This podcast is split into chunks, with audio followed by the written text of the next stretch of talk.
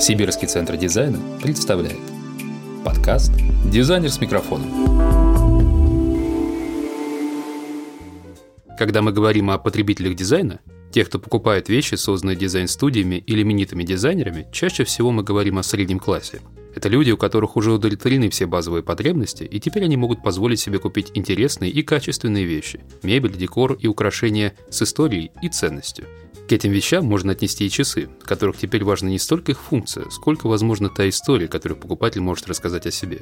Сегодня у нас в гостях Викентий Грязнов, дизайнер, преподаватель кафедры промышленный дизайн Академии Штиглица, креативный директор студии «Грязнов Дизайн», студии имени себя, это модно нынче, в две тысячи восьмом году окончивший Strate колледж дизайнеров в Париже. До две тысячи десятого года Викентий работал нештатным дизайнером в часовом и ювелирном бизнесе. В две тысячи одиннадцатом году работал совместно с Константином Чайкиным, и результат их работы был представлен на выставке Baselworld две тысячи одиннадцать. Это были часы «Луноход». Викентий, добрый день. Добрый день. У нас есть постоянный вопрос, что такое дизайн? Скажи, пожалуйста, что такое дизайн в твоем понимании? Ой, хороший вопрос. Я могу сказать, что такое дизайнер. А дизайн – это подмена, получается, ответа. Но дизайнер для меня – это переводчик с языка предмета, которым мы пользуемся, на язык человека, ну и наоборот. Соответственно, дизайн – это, это язык. Дизайн – это язык. Ну что ж, ответ зачет. Ты учился в Париже, а не в России. Почему? Как складывалась жизнь в Париже после поступления в Strate Academy Design? Возможно, неправильно произнес, Strate, нужно как-то... Да, это Strate... La France. Да, Strate, он Strate просто, да, Strate колледж. École de Design – это старое название, а теперь он просто называется Strate College, и все. Я так получилось, что я закончил филфак в университете в Петербурге. История такая, что когда я поступал, я собирался поступать на юридический факультет. Это была моя детская там еще одна страсть. Я хотел помогать людям, у меня были такие достаточно альтруистичные желания, и я все силы бросил на то, чтобы поступать на юридический факультет. Но в тот же самый момент мы с родителями подумали, что надо каким-то образом защититься и подать документы помимо одного факультета еще на другой. И ехали по университетской набережной, увидели, типа, написано «О, филфак». И что это такое? Не знаем. Ну, давай зайдем. Узнали, что тут изучают языки. Языки у меня как-то были всегда неплохо, и поэтому я взял и подал документ. В итоге на юрфак не поступил, а на филфак поступил. Я уже на пятом курсе решил, что я не хочу быть никаким ни переводчиком, ни лингвистом, собственно, кем должен был стать, а решил, что я хочу продолжать э, свои детские мечты, лелеять и стать э, дизайнером автомобилей. И я начал искать разные школы на пятом курсе, пока писал диплом, и рассылать свое портфолио. И в итоге одна школа мне ответила, и меня взяли сразу на второй курс в, в Strate колледж, как раз в Париж. И туда я уехал спустя, ну, как окончил университет. Вот так же. Я говорю, что все очень странно. Ну, то есть в твоем резюме не хватает еще несостоявшийся юрист, несостоявшийся филолог. А я на самом деле очень рад, что... Нет, я состоялся как филолог, слава богу. Я очень много работал, когда был студентом. Я много работал по выходным, чтобы зарабатывать себе на жизнь, себе на квартиру. Я работал переводчиком, поэтому я как раз состоявшийся филолог-лингвист. Так что здесь все хорошо. А юрист, да, я, наоборот, не жалею. Но мне кажется, что, в принципе, вот этот гуманитарный посыл, который я внутри себя при поступлении на юрфак лелеял, он, в принципе-то, в дизайне и очень пригождается. Потому что в любом случае дизайн – это очень гуманитарная вещь, да, направленная на человека все-таки. Но гуманитарные с точки зрения своей миссии, конечно, или гуманитарные с точки зрения общего подхода к дисциплине? И одного, и второго, конечно, да, и миссии в том числе. Хм. Интересный подход. Честно говоря, я, видимо, как человек с бэкграундом технаря, в первую очередь, хотя и гуманитарным тоже, всегда смотрел на дизайн как на, все-таки в первую очередь, техническое решение. Ну, видимо, с позиции прототипирования и же с ним. Ну, опять же, да, исходя из моего понимания, что такое дизайн, кто такой дизайнер, для меня в голове всего стоит человек и его потребности, да, любой продукт, который существует, он же существует по какой-то причине, да, то есть людям потребовалось что-то, что сделает их жизнь проще, легче, удобнее, эффективнее, ну и можно продолжать. Соответственно, вот это же очень гуманитарно, это же очень человеческая тема, соответственно, как мне кажется, это все как раз единое направление. Окей. Okay. Однако у меня есть еще один вопрос. Скажи, пожалуйста, вот ты закончил филфак, я так понимаю, получил диплом, да, и решил поехать в Париж. Выслал свое некоторое портфолио. Во-первых, как у тебя случилось это портфолио в дизайне, так что ты попал аж сразу на второй курс. Все-таки это, ну, не самое частое событие. насколько я помню, европейские школы. И, во-вторых, все-таки, я думаю, нашим слушателям будет более чем интересна экономическая сторона вопроса. Откуда деньги, Зин? Да, откуда деньги, Зин, да, это прям последний, да, важный вопрос. Ну, отвечая на вопрос, как, как я так оказался, я рисовал машинки еще в школе, и пока учился, всегда там на задних этих э, страничках, на задних партах, пока сидел, я, правда, всегда сидел почему-то на задних партах, поэтому на меня как-то не обращали никакого внимания. Поэтому меня всегда восхищали автомобили. Я был там фанатом автомобилей, у меня была огромная коллекция всяких моделек Бурага, и я очень хотел быть дизайнером в принципе. Особенно после того, как прочитал статью про Пирожкова в журнале «За рулем». Кстати, потом я еще и с ним познакомился в Париже на автосалоне. С журналом? Нет, я познакомился с Пирожковым на выставке. Я специально поехал на выставку в Париж, чтобы познакомиться с Пирожком, чтобы спросить у него совет, что делать. Ну, я, у меня такой, да, у меня очень интересный подход. И я там с ним реально познакомился, когда на второй день уже отчаяния я был и на Ситроэне, я был на э, Тойоте, мне никто ничего не мог сказать. В итоге я подошел к стенду А-Левела, это была такая компания, и я говорю, скажите, пожалуйста, а могу я с кем-нибудь из дизайнеров пообщаться? И девушка-стендистка мне говорит, а вас Владимир Пирожков устроит? Я говорю, да. И в итоге я так с ним познакомился, и он, собственно, мне говорит, Викентий, сходи, вот тут вот есть стенд Strate College, сходи туда, там есть прекрасный человек, его зовут Алексей Кижа, подойди, он отличный парень из Витебска, спроси, он тебе все расскажет. Ну, собственно, я так познакомился и с Алексеем, а потом и со Стратом, и... Моя жизнь как раз в Париже определялась очень хорошо, да, в плане того, что были помощники, которым я очень благодарен, в виде старшей сестры Лёши, да, Маши Кижа. И Лёша мне помогал. Так что, слава богу, не без добрых людей. Ну, а если Маша Кижа, чтобы понять, кто такая Маша Кижа, можно просто легко забить в гугле Маша Кижа, и вы узнаете, что она очень знаменитый дизайнер кож-галантереи, там, сумок. Она работала в Ланцель, она, по-моему, бывшая мисс СССР. Мне, конечно, повезло оказаться среди таких вот удивительно успешных людей, которые направили, наверное, мое бытие тогдашнее в очень правильное русло, в такое созидательное. Да, но все-таки возвращаясь к нашему вопросу, про откуда деньги, Зин? Да, так получилось, что я, когда учился на филфаке, я очень увлекался автомобильным звуком. Я участвовал в соревнованиях, у меня был Рено Клио, и я построил... РС? Нет, у меня было простое Рено Клио. Смешно сказать, Рено Клио Символ у меня было. И я внутри машины построил систему звуковую, достаточно серьезную. Там у меня были два усилителя, огромный семидесятилитровый сабвуфер. Все для качества звука. В итоге я на тех соревнованиях, по-моему, это был второй год или третий, сейчас я не помню. В Петербурге я занял первое место, в России я занял третье место, и меня пригласили на чемпионат Европы. И на чемпионате Европы я стал вице-чемпионом. И когда я все это делал, ко мне обратились люди, которые сказали, давай откроем бизнес, мы для тебя сделаем, чтобы ты руководил магазином по автомобильному звуку. И когда надо было уезжать было из России, я продал и машину, собственно, половину аппаратуры и часть вот из этого, скажем так, начинания бизнеса. И плюс, конечно же, огромная помощь была от моих родителей, которые сказали, хочешь, давай, мы тебе поможем. И мне очень помогли, конечно, родители. Так что вот так. Ну, я бы сказал, что это недюжее резюме для будущего французского студента во французской стороне, да? И вице-чемпион, и выпускник филфака, и коммерсант успешный. Я бы сказал, что это круто. Ну, у меня было богатое творчество. Ну, я не могу сказать, что я был успешный на тот момент коммерсант. Я, скорее всего, только собирал и все открываться, но э, часть уже была э, всякого оборудования и прочего. Но, как бы то ни было, песня во французской стороне Вагантов, да, это как раз просто тема моего отъезда во Францию две тысячи четвёртого года. Это был просто какой-то, я не знаю, я уже от нее и заикался. Хотя бы не в Сибирь, как говорят здесь у нас, да? Ну, а все-таки жизнь после поступления в университет, как она складывалась? Жизнь после поступления, но ну, я уже на самом деле плохо помню, что там было. Я помню, что с первоначально я жил... Ну, то есть она, видимо, складывалась хорошо, если плохо помнишь. Нет, первоначально я жил, мне как раз помог с квартирой Лёша Кижа, и я жил в центре Парижа. Я жил на улице Босс-Эжур, красивой жизни, понимаешь? Напротив парка было красиво, все хорошо, но до школы было очень далеко. И, соответственно, я очень много времени тратил, так получалось, на дорогу.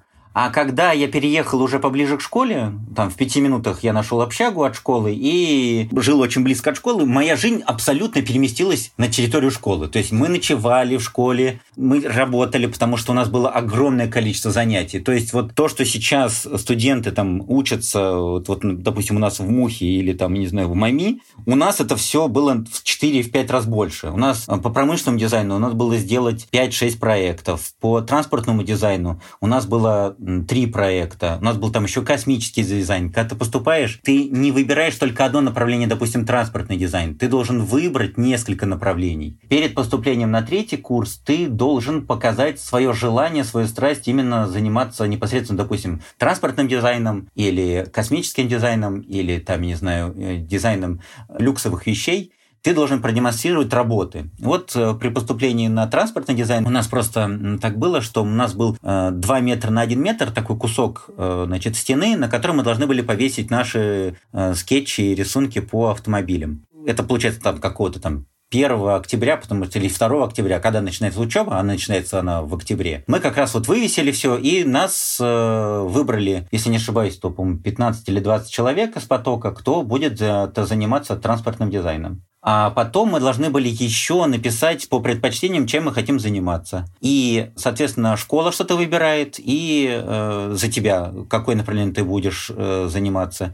И в итоге так получилось, что я был распределен сразу на три направления. У меня был транспортный дизайн, у меня был космический дизайн, и у меня был дизайн люксовых э, изделий. Ну, собственно, что для Франции очень характерно. Поэтому жизнь в Париже для меня была абсолютно сконцентрирована в школе. Слава богу, были выходные, и я выбирался в город, гулял по городу. Я никак не мог поверить в то, что я живу в Париже. То есть я просто приходил и там типа «я живу в Париже», а у меня в голове эта фраза вообще никаким образом не укладывается. Это, получается, две тысячи четвёртый год, две тысячи пятый. То есть вот там два года я не мог поверить в это. Я привез с собой или попросил, я не помню, помню, мне родители, то ли мама, то ли папа, я не помню, привезли мне книжки м-м, Дюма, там «Две Дианы», еще что-то, я сейчас не помню. И я ходил и смотрел, ага, идешь мимо Версаля, вот здесь вот, значит, отсюда вылезает один человек, ага, вот отсюда другой человек. И вот ходишь, читаешь и понимаешь, как это происходит. И у меня вот не было осознания, что я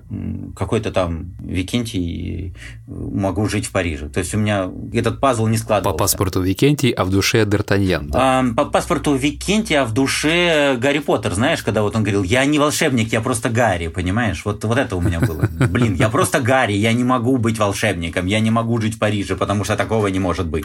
Ты знаешь, я заслушался, честно говоря. Это совершенно поразительное для меня интервью. У меня очень странная биография. Помнишь, Стив Джобс разговаривал со студентами, сейчас не помню где, по-моему, в Гарварде, где он разговаривал, я не помню где, и он сказал, что когда вы смотрите вперед, вы не знаете, куда забросит вас жизнь, но оглядываясь назад, вы будете реперные точки соединять и понимать, какой у вас был путь. И вот оглядываясь назад, да, на там последние пятнадцать лет, я понимаю, что это не путь по прямой, это путь в абсолютно в, в четырех координатах, даже в пяти, скорее всего, да, вот если мы про книжки Дюму вспомним, а, поэтому как бы это вообще было все очень такое, очень странное, очень необычное. Окей. Okay. Хотелось бы поподробнее услышать о часах «Луноход». Как появилась идея этого проекта? Я просто хорошо помню, как я увидел статью, кстати, по-моему, в Baselworld или что-то около того, и я был поражен, я в первую очередь был поражен, когда было написано, что это сделано в России. Я был уверен, что это какая-то такая лимитная вещь, одна единственная, а когда оказалось, что это все же мелкая серия, я mm-hmm. был очень приятно удивлен, и для меня, правда, именем нарицательным скорее, к сожалению, стал в первую очередь Константин Чайкин, позже узнав, что автор этого дизайна Викентий Грязнов, он вошел в мой такой пьедестал стал богов дизайна, часового в первую очередь и промышленного в целом. Спасибо. Я, я тут, знаешь, я стараюсь, поскольку это подкаст, я стараюсь улыбаться тихо, знаешь, как это, чтобы не портить запись. Ну, мне приятно. Но здесь, наверное, как и во всем в моей жизни, я люблю всякие логичные для меня шаги. Как и поступление в Страт, так и там, я не да, знаю... Очень логично. Чемпион по автозвуку, закончил филфак, начал свой бизнес, переехал в Париж. Ну, я же еще и был журналистом, понимаешь? Я еще в Питере же работал, пока учился, я еще работал журналистом в двух журналах, а потом еще и в московских. У меня же богатые, понимаешь, я, правда, я познакомился там с огромным количеством настолько интересных людей, с которыми я до сих пор дружу. Так получается, что я все время... Ну, так и с Костей получилось. Та же самая штука, что я приехал в Питер, потому что был две тысячи восьмой - две тысячи девятый год, это же был достаточно неприятный экономический кризис в Европе, когда работы не было вообще никакой, и многих ребят просто сокращали, и мы делали дипломы, и встречались с компаниями дизайнеров, и там ребята реально плакали, говорили, вот же ж, блин, я работаю на Ситроене, меня должны уволить через месяц. А у меня родился типа ребенок, я взял ипотеку, а меня увольняют, что я буду делать? И ты так сидишь и думаешь, вау, если увольняют сегодняшнего дизайнера, куда ты пойдешь, да, выпускник? А я в тот момент уже работал в ювелирной компании, я работал дизайнером там, и поэтому я в Россию-то переехал, что у меня была возможность работать удаленно. И так получилось, когда я в Россию приехал, я написал Константину и сказал, слушайте, я вот такой-то, такой-то из, из Франции закончил такую-то школу, а можно с вами просто пообщаться про часы? А так получилось, что я, когда работал на ювелирную компанию, мне предложили проект по часам, плюс у меня, когда мы делали три направления, люкс, он длился у меня два года, третий, четвертый курс, поэтому я много всяких вот люксовых вещей делал, но меня больше всего волновали часы, не знаю по какой причине, у меня как прям была такая дополнительная страсть, помимо тачек и машин, это был как раз часы. И я написал Константину, можно с вами познакомиться. Он сказал, да приезжай. И я с ним встретился, и мы что-то зацепились языком. Он сказал, слушай, у меня тут есть проект, может быть, попробуем что-нибудь придумать? Я сказал, конечно, давай попробуем. И он свою концепцию представил, что он хочет использовать. У него там был очень-очень хитрый вот этот центральная полусфера Луны, которая закрывается частью диска, и там как раз показаны фазы Луны. И мы думали там над двумя направлениями, делать ли это в стиле луноход как э, современная вещь, да, я имею в виду, которая луноход-луноход, либо вторая была что-то классическое направление. В итоге мы выбрали направление луноход, нашли даже, он нашел, конечно же, потому что я-то занимался исключительно внешним видом, э, Костя занимался э, и производством, и э, поиском булатной стали для того, чтобы корпус был похож на поверхность Луны. Получилась, да, необычная штука, которая на руке выглядит абсолютно органично, хотя вживую смотрится как нечто очень большое. Но я их одевал на руку, и я даже сутки, наверное, в них ходил, потому что это очень дорогие часы. Это непередаваемое ощущение, потому что, во-первых, это очень комфортно на руке и необычно читать время.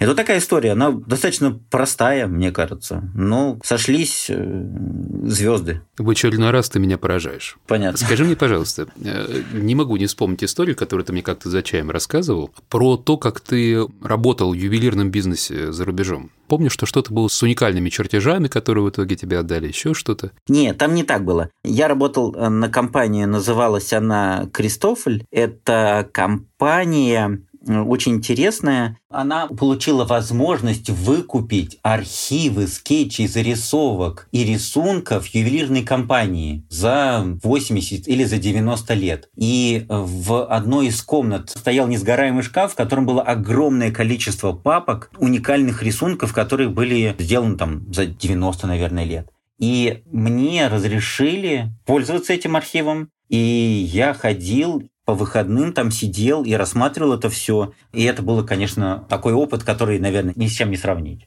Ну, то есть, я правильно понимаю, что во многом это послужило даже некоторым вдохновением для тебя? Меня послужило вдохновением, что невозможно, это просто слово. Понимаешь, помнишь, как у, у Шварценеггера, у него был э, кумир Юрий Власов. Не знаю, может быть, ты помнишь, был такой штангист. И, значит, как раз вот Шварценеггер рассказал, что когда вот Юрий Власов умер, он сказал, что этот человек научил меня мыслить, что невозможно, это просто слово. Вот для меня, когда я там сидел, я понял, что ничего невозможного нет. То есть делай, и все должно получиться, если ты хотя бы с разумом каким-то подходишь к своему делу. Вот так. Понятно. Собственно, мы уже говорили только что про автотематику и про твое увлечение автомобильным дизайном. Вопрос. Один из твоих последних проектов стал Viller. Бюджетные часы, внешний вид которых разработан с оглядкой на эпоху раллийных автогонок шестидесятых-семидесятых. Это связано с тем, что ты заинтересован автомобильным дизайном или автозвуком, или чем? Что послужило вдохновением? Вот ты не поверишь, эти часы пятилетней давности, И я их делал для заказчика, у которого как раз была такая страсть. Он мечтал о таких вот часах, в которых будут выражены элементы штурмана. Да? То есть, когда штурман сидит в раллийной машине, раньше время засекалось секундомерами так Хойер. И он подумал, что надо бы такое что-нибудь сделать, чтобы было на руке. Ну, и я, собственно, старался это воплотить. Но это проект очень-очень старый. Я их, кстати, ношу, они у меня периодически на руке, и мои студенты могут видеть. Но это уже очень старый проект. И, конечно, если бы я его сейчас сделал, я бы многие элементы по-другому уже сделал. Ну, то есть, есть эпохи творчества раннего Грязнова и позднего Грязнова. Да, конечно. Я за многие проекты, которые были сделаны там пять-шесть лет назад, мне так, мягко сказать, стыдно. Я бы там многие вещи по-другому бы воплотил. Хотя, наверное, это естественно, наверное, для любого творческого человека, что он, оглядываясь назад, пытается понять, какие ошибки я совершил, как можно их улучшить и как их не допустить в будущем. Может, это для каждого человека, не только творческого. Поэтому... В ночи посещают мысль, нужно было становиться юристом. Нет, никогда. Ты знаешь, наверное, с точки зрения денег, я когда еще познакомился с Пирожковым, и он мне сказал, слушай, если тебе нужны деньги, а что-то мы такое заговорили про деньги. Он говорит, в дизайн не лезь. Денег в дизайне нет. Дизайнер не заработает никогда ни на Феррари, ни на Мазерати, не мучь себя. Если ты хочешь это все, иди куда-нибудь там брокером, экономистом, еще нефтяником, еще каким-то золотодобытчиком. Но в дизайне немножко другая миссия, немножко другой подход, и э, все по-другому. Поэтому была мысль, что хотелось бы больше зарабатывать, потому что семья растет, потребности растут. Но потом себе говоришь, нет, дизайнер – это самая классная работа, потому Потому что это не работа. Это такое прям хобби, которое вот каждый день встаешь и придумываешь какие-то новые идеи, пытаешься по-новому работать с заказчиками, предлагаешь им разные варианты, новые материалы, новые технологические и производственные возможности реализовать, новые способы там три дэ печати и прочего. И это не рутина. Ты говоришь, что работаешь на весь мир. Что, на твой взгляд, с рынком промышленного дизайна, дизайна как такового в России, и с какими ограничениями ты сталкиваешься, работая в России с зарубежными заказчиками? Вообще, есть ли это ограничения, есть ли какие-то проблемы? Да, проблемы были, особенно в две тысячи четырнадцатом году, когда все произошло. Была достаточно серьезная репутационная потеря, из которой пришлось выйти целых э, два года, потому что европейские заказчики вдруг сказали, что Викентий, мы не можем с тобой работать, потому что у вас очень непонятно и нестабильно, что происходит. Мы не можем в тебя вкладывать деньги. Не дай бог, у вас там интернет отключат, либо еще что-нибудь произойдет. Давай-ка ты переезжай в Европу. А я был совсем не готов переезжать в Европу из-за семьи, из-за маленького ребенка. Насчет рынка в России, я могу честно сказать, что в России как такового часового рынка нет. Не так, неправильно я сказал. Часовой рынок есть, и он достаточно большой. Дизайнерского часового рынка нет. Допустим, если мы сравниваем с Германией, либо Францией, либо Великобританией. У нас, конечно, в этом плане все в десятки раз меньше. То есть, вот, допустим, там есть компания «Ракета». У них есть свой дизайнерский отдел, и они справляются своим дизайн-отделом. Есть компания «Слава», они своим дизайнерским отделом справляются. Я не знаю, сколько там людей сидит сейчас, но в самые жирные годы там могло быть и до десяти, до пятнадцати человек. Существует компания «Ника», у них, если не ошибаюсь, было пять или шесть дизайнеров, когда мы познакомились с ними. Поэтому, в принципе, это очень-очень маленький и узкий рынок, и компании укомплектованы дизайнерами давно, дизайнеры эти не меняются. И, допустим, если кто-то из какого-то вуза выпускается, то ему работу в дизайне часов ну, практически невозможно найти. Ну, хорошо. А, но все же я да. говорил сейчас больше про тебя лично. Что сегодня является твоей работой и с кем ты работаешь? Как? Ты работаешь из России на Европу, ты работаешь с российским рынком, с российским заказчиком больше. Кто твой клиент и как ты работаешь? У меня компания занимается часами. У меня еще есть вторая маленькая компания, которая занимается промышленным дизайном, но она закрытая, не публичная, и нас советуют другим компаниям. То есть мы занимаемся таким специфическим, мы занимаем, вернее, специфическую нишу, мы не рассказываем, с кем мы работаем. То есть к нам обращаются компании, которые никогда не афишируют, что у них есть третья сторона, которая для них что-то делает. Там мы, короче, не секретные проекты, но мы их не можем никому рассказывать. Но основная вещь, которая, допустим, сейчас я занимаюсь, про которую могу говорить, это как раз часы, и мои основные заказчики в России сейчас не сконцентрированы, у меня нет заказчиков российских вообще сейчас ни одного. До две тысячи девятнадцатого года у меня был один заказчик, а сейчас никого нет. Да, у меня сейчас есть компании Сингапура, из Малайзии, Германии, Америки, а из Латвии у меня сейчас есть. Скажи, пожалуйста, как происходит да. поиск этих заказчиков, как происходит ваша коммуникация и контрактация? Происходит очень просто. Я очень часто езжу на выставки. Основная моя выставка – это часовая выставка Baselworld, про которую ты говорил. Я там знакомлюсь с разными людьми, я назначаю встречи, я сам пишу этим компаниям, которые мне понравились или с которыми я понимаю, что у них есть возможный интерес к дизайну, или я предполагаю, что у них могут быть потребности в дизайн-услугах. Я им сам предлагаю, сам пишу с каким-то дизайнерским предложением, и они либо говорят мне «нет, спасибо, мы сами справляемся», либо они говорят «да, давайте вместе обсудим, чем вы для нас можете быть полезны». Плюс, конечно же, сарафанное радио, когда компании просто-напросто советуют друг дружке и говорят, что вот есть такой вот Викентий, обратитесь к нему, он вам все расскажет. Потому что мои компетенции, они связаны с тем, что я помимо дизайна занимаюсь достаточно серьезным сопровождением проектов по производству, по поиску фабрик, от производства корпусов до производства механизмов, там, стрелочек, стекол и всего чего угодно. Поэтому у меня уже за десять лет большой актив в виде связей с разными производителями. И как раз ко мне обращаются, кому пойти. Дорого, дешево, плюс разные фабрики сконцентрированы на определенных материалах, к примеру, либо на определенном типе часов. Да, есть, допустим, дайверские часы для погружения под воду. Это такая особая вещь, и есть фабрики, которые только на таком типе часов сконцентрированы, и они гуру в этом, и, конечно же, ты пойдешь к ним с производством, чем компания, которая занимается и тем, и тем, и пятым, десятым. Окей. Okay. У меня вопрос. На самом деле, по поводу коронавируса. Uh-huh. В части всей твоей активности названной, насколько коронавирус повлиял на твой бизнес? Коронавирус на мой бизнес повлиял очень хорошо, при всем при том, что э, это достаточно страшная зараза, которая унесла жизнь моего хорошего друга, врача, э, и, в принципе, это, не знаю, когда это закончится, я уже не знаю, но э, с точки зрения моей трудозанятости у меня работы стало в два раза больше, потому что люди, видимо, в кризисные моменты начинают очень активно размышлять о том, где они смогут заработать, как найти разные способы быстрых денег найти, скажем так. Также и компании начинают задумываться, как им найти достаточно недорогие, скажем так, да, там, по сравнению со швейцарскими компаниями, поставщиков, дизайна, не знаю, там, комплектующих и прочего. И поэтому ко мне стали обращаться компании, которые раньше работали с с дорогими поставщиками. Плюс, э, с другой стороны, есть китайские фабрики, которые, видя все, что происходит, стали чуть-чуть более человечными. То есть, если раньше там минимум, на который они соглашались, был, скажем, там пятьсот часов, да, то теперь стали и триста делать, поэтому компании готовы производить лимитированные версии за разумные деньги, и им нужно, чтобы дизайн был быстро сделан, и... а я делаю быстро, поэтому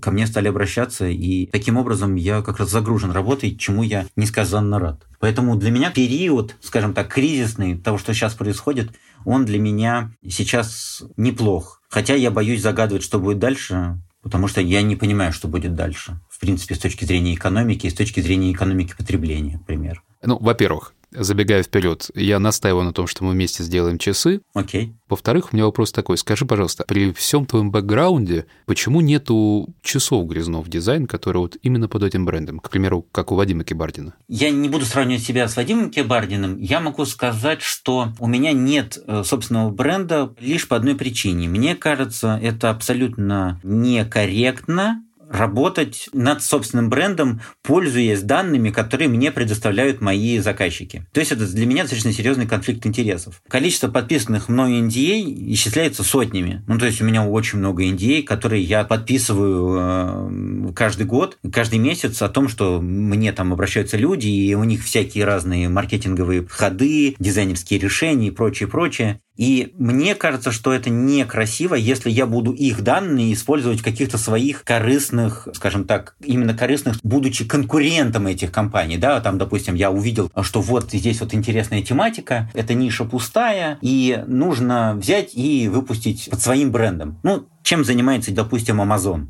Компания Amazon, она пользуется статистикой продаж разных предметов у себя на сайте. И если видят, что какой-то предмет очень хорошо продается, они создают компанию с клонированным продуктом и демпингуют цену. А саму изначальную, скажем так, компанию, чей товар они клонируют, они, допустим, в листинге ставят в конце листа, а свою наверх. И вот мне кажется, что вот это несправедливо и нечестно. Все-таки репутация – это важная вещь. Ну, Amazon, понятно. И в этот момент в Яндекс.Маркете у кого-то икнулось от часов Джукер за две тысячи пятьсот рублей. Да, и не говори. Это как раз, ну, вот, понимаешь, вот для меня репутация достаточно такая щепетильная вещь, над ней стоит работать. Поэтому мне кажется, что когда-нибудь, наверное, когда я устану от создания часов, я что-нибудь такое сделаю. Может быть, лет через пять-десять, не знаю, посмотрим. Когда я, может быть, совсем стану каким-нибудь усталым, я в этом плане. Я понял. Скажи мне, пожалуйста, на твой взгляд, кто и какие часы покупают сегодня в России? Ой, ты знаешь, про российский рынок мне сейчас сложно что-либо сказать. Я неплохо в нем разбирался года четыре назад. Сейчас, ну, я имею в виду в том плане, что я понимал хоть какие-то ценовые категории, которые существуют, да, что там первая ценовая категория до семь тысяч рублей, это самая активная, самая массовая, и там люди очень активны, много покупают. И еще там четыре года назад, когда появился первый iWatch, у нас был разговор с ребятами, сейчас не помню с кем, смогут ли, значит, iWatch, Apple Watch, да, потеснить обыкновенные часы. И я там задвинул свою теорию, что этого не произойдет, потому что часы — это, помимо времени, все-таки это символ статуса. Поэтому сейчас, на данный момент, часы в основном покупают на подарки, как мне кажется, либо люди, которые, которым просто нравится вот это... Тяжесть на руке. Возможно. Кстати, да, возможно, тяжесть на руке, да, возможно, микромеханика. Потому что, когда ты смотришь на прозрачную заднюю крышку, видишь вот это все миниатюрное, что под задним стеклом есть, ты, конечно, удивляешься, как это все сделано человеческими руками, и все это придумано, и существует последние сто... Сколько? уже получается, сто восемьдесят лет, и думаешь, боже мой, это удивительно. Так получилось, что я вот в январе участвовал в аукционе в одном в Америке и за шестьдесят четыре доллара выиграл часы компании Хэмпден, они тысяча девятьсот шестого года. Причем, почему я в них участвовал? Это как раз про страсть, да, почему люди покупают часы и почему они до сих пор, допустим, на Авито, если ты посмотришь, огромный рынок по советским часам, по часам, э, не знаю, молния, по хамажам молния, да, где люди э, берут молнию и вставляют в корпуса для наручного исполнения, там, покупают старые часы Буре. Это ведь огромный, огромнейший рынок, причем, мне кажется, он какой-то, по-моему, несдуваемый. Мне он кажется, он, он даже только будет развиваться. Так вот, я купил эти часы по той причине, что этот завод в двадцатые годы был куплен наркомторгом советским, вывезен в Россию, и превратился он в первый московский часовой завод. Часы стали называться «Кировки», может быть, ты слышал. И вот как раз я вот держу в руках вот позолоченные часы, полная копия механизма Хэмпдена тысяча девятьсот шестого года. Вот у меня рядом лежит как раз «Кировка» старая, я имею в виду, между ними небольшая разница, кроме того, что на нашей «Кировке»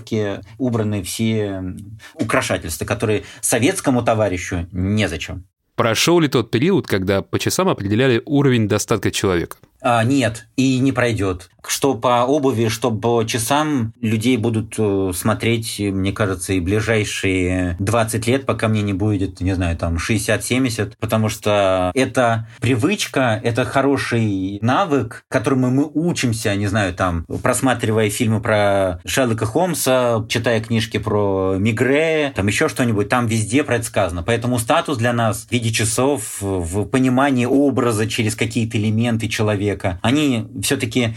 Ну, по-другому скажем, автомобиль – это аватар человека, а вот создающие элементы аватара, часы в том числе, там обувь, там ремень какой-нибудь. Ты понимаешь, о чем я говорю? Да. Скажи, пожалуйста, что сегодня получает человек, покупая часы, созданные дизайн-студией совместно с производственной компанией? За что, на твой взгляд, он платит больше денег? Это сложный вопрос, потому что компании очень редко, когда рассказывают о дизайнере, с кем они работают. Вот, допустим, я не публичный человек, я не Дитер Рамс, я не Марк Ньюсон, я не, там, не знаю, не Ярослав Рассадин. То есть я не публичный, скажем так, человек, да, который отчасти еще философ. Я в меньшей степени философ, я все-таки такой прикладной ремесленник, который создает смыслы. Я создаю истории. Для меня там часы — это история. Если я там создаю часы про космос, то часы будут как как раз про этот космос рассказывать там в разных элементах. И когда человек покупает такие часы, он, конечно же, получает плюшки в виде вот такого способа узнать историю про эти часы, не знаю, завести с кем-то разговор, заинтересовать кого-то этой тематикой. Потому что очень часто в компаниях, я замечал это очень часто, и, и в часовых, и в нечасовых, когда люди там интересуются, что у тебя за часы? И ты там говоришь, а это часы там про Кракена. Что за Кракен? А, ну вот Кракена такое вот, значит, мифологическое подводное существо. Снимаешь часы, и там каждый элемент этих часов, он про этого Кракена, о том, как этот Кракен охотится за кораблями. И это уже уже разговор, это уже интерес. И это такой способ коммуникации. И, конечно же, когда человек покупает какую-то историю, да, или там он покупает часы, не знаю, с каким-то циферблатом из метеорита, то человек же покупает там историю камня, ну не камня, да, сплавов, кучи сплавов, которому там несколько миллиардов лет, это какое-то ядро какой-то планеты, которая находилась в соседней галактике, летела, летела сюда, приземлилась здесь, из этого здесь сделали циферблат. Поэтому, если человек, покупая себе часы, еще им поинтересуется историей создания часов, то он получает огромное огромный пласт информации, которые создают ауру посвященности, наверное, не знаю, интереса. Ну, то есть достаточно серьезная вовлеченность тебя в историю Вселенной, если можно так сказать. Это мое такое видение. Так, ну у меня есть предложение перейти к блицу. Давай. Можешь морально приготовиться. Ответы в зачет. На ответ у тебя будет всего ничего времени. Поехали. Любимый цвет? Синий. Любимый дизайн автомобиля? Ламбо Каунтач, конечно. Любимый дизайн часов? Ой, это сложно. Наверное, Патек Филипп Наутилус. Почему Санкт-Петербург? Это самый красивый город планеты. Чай или кофе? А, чай. Самый сложный проект в твоей практике? Я надеюсь, он еще будет. Твой любимый архитектор? Ле Корбюзье. Викентий, спасибо большое за интервью и за уделенное время. Это было более чем интересно, это было более чем продуктивно, и я надеюсь, что будет более чем полезно всем, кто услышит эту запись. Да, мне тоже было очень интересно. Спасибо большое. С вами были ведущие подкаста «Дизайнер с микрофоном» Виктор Клименко и Викентий Грязнов. Человек, который является одновременно и чемпионом Европы, и чемпионом России, и чемпионом Петербурга, и просто очень классным дизайнером. Оставайтесь с нами, следите за новыми выпусками, подписывайтесь на наши соцсети и до новых встреч.